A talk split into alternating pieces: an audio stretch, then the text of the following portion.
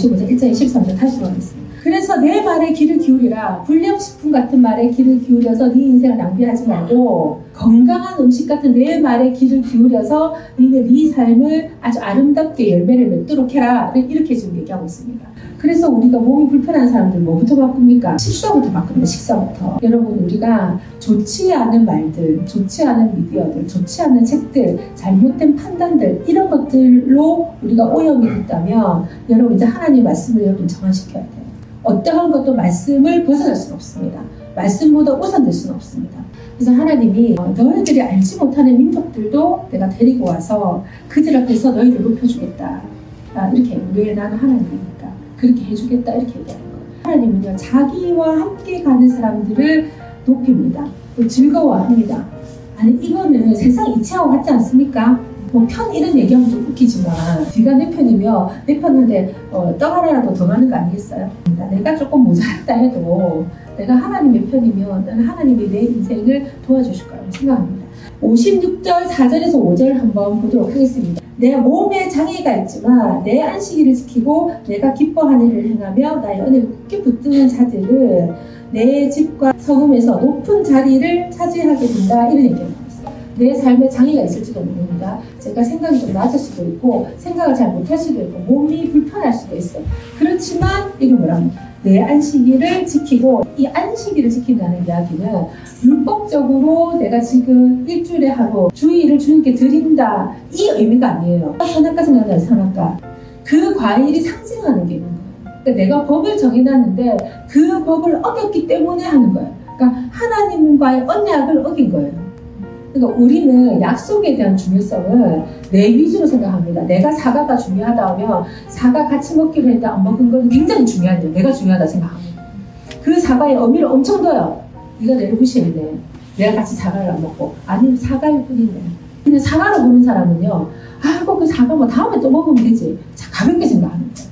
사람은 자기 생각에 따라서 이게 기중한 일일 수도 있고 기중하지 않는 일일 수도 있어요. 근데 나는 기중한데 상대방은 기중하지 않다. 그래서 부부싸움하잖아요.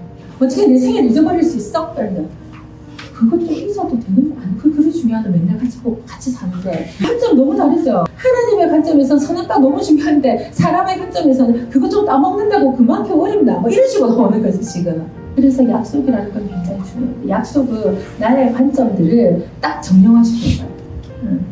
그래서 교통 법규 있잖아요. 80km 딱 정해졌잖아요. 내가 생각할 때는 이거 너무 느리다. 어쩌면 운전을 이렇게밖에 시킬 수가 없나. 정부가 뭐 하는 거야? 뭐 이렇게 할 수 있는데 정부 입장에서 봤을 때는 니보다 못한 사람, 니보다 잘한 사람 중간 딱 맞춰가지고 이렇게 해야지 사고가 안 납니다. 딱 맞춰놓은 거예요. 그러면 모든 개인적 의견들이 어디로 맞춰져요? 80km에 딱 맞춰져서 불만이 있든지 없든지 법으로 딱 정해져서 언약으로 딱 들어가는 거예요. 무조건 어기면 이거는 벌금이고 안 어기면은 이거는 칭찬이고 나는 평화롭게 살아가는 거고 이게 언약입니다. 언약. 개인 차를 완전 없애버리는 게 언약이에요. 지금 여긴 지금 안식일을 거룩하게 지키려 했잖아요. 하나님이 네 삶 전체적인 삶 속에 내가 개입하고 있고 내가 들어가 있어. 거기에 증거가 안식일 지키는 거를 하나의 법으로 삼자 이 말이에요. 하나님의 의도를 잘 이해하셔야 돼요. 그럼 나는 다른 거 다 어기고 안식일만 지키면 된다? 아닙니다. 여러분 스스로 여러분에게 프레임을 씌우지 마십시오. 나는 하나님의 이든 백성일 뿐 진짜 백성은 아니다 하는 그 잘못된 견해를 갖지 마십시오. 우리는 하나님의 1등 시민입니다. 내가 상처를 입었던 어, 여기서 말하는 뭐 장애가 있던 내가 뭐 어떠한 다른 사람들한테 뭐 하대를 받던 뭐가 아무 상관이 없어요. 그냥 그분의 편에 섰다는 이유 하나만으로 그분과 내가 인연이 됐다는 이유 하나로 우리는 1등 시민이 되는 거예요. 세상에서도 인맥 중요하시죠? 그 사람이 갖고 있던 네트워크를 내가 같이 누리고요. 그 사람, 그, 그 사람이 갖고 있는 인맥이죠. 그걸 내가 같이 누리고요. 그 사람이 지금 먹는 거를 같이 먹고요. 그 사람이 있는 걸 같이 입을 수 있는 아주 이상한 관계들이 막 벌어진다고요. 그러니까 하나님을 만난다는 것은 하나님이 소유하는 것을 누릴 수 있는 축복이 내게 온 거예요. 연연이 온 거예요. 내가 누구의 아들인 거 너무 중요하잖아. 누구의 제자 굉장히 중요합니다. 그 사람의 이름과 힘을 사용할 수 있는 능력이 있는 거예요. 그래서 여러분이 2등 시민이 아니라는 것을 깨달으시기 바랍니다. 그렇기 때문에 여러분을 통해서 여러분이 높은 자리로 가기를 주님은 원하세요. 여러분이 꼬리가 되지 아니하고 머리가 되기를 주님 원하십니다. 그런데 어디에 차이가 있냐면 그 이름을 사용하나 안 하나의 차이예요. 내가 어려움에 처했는데 아버지가 대통령인데 둘이 싸운 거야. 절대 그 이름 사용 하나 마라. 이래가지고 어디가 말 한마디만 하면 그 어려움 통과할 수 있는데 절대 말을 안 해가지고 어려움 통과 못하는 거예요. 아버지 이름만 되면 바로 나갈 것을. 여러분이 하나님의 이름을 부르는 게 그겁니다. 여러분이 하나님의 권한을 가지고 있어야 되는 게 그겁니다. 그분을 인정하시고 그분의 권한을 사용하시기를 축복합니다. 여러분 삶에 어떠한 것도 겁을 먹지 마시고 그걸 돌파하는 능력을 갖기를 축복합니다. 근데 이거예요. 내가 재벌가의 자제인데 아버지 이름만 사용하고 내가 기초 체력을 가지지 않냐고 절대치를 채우지 않았다. 그럼 그 아들이 나타나면 사람들이 그 권위라든지 그 위험이라든지 이런 걸 인정해 줄까요? 아버지의 권한을 이때까지 이어갈 수가 없습니다. 여러분은 하나님의 상속자들이고 상속녀들입니다.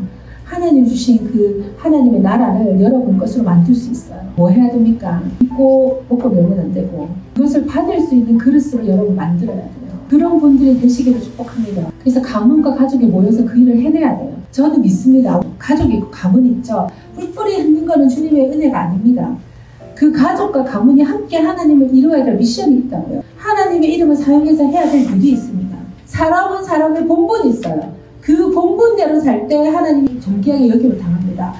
만물이 우리에게 아이고 똑바로 살아라 참 네가 아버지가 불쌍하시다 이런 얘기 안 하는 거예요. 만물이 우리한테 야 네가 딱 하는 거 보니까 네가 아버지 아들이 맞네 이 소리를 우리가 들어야 되는 거예요.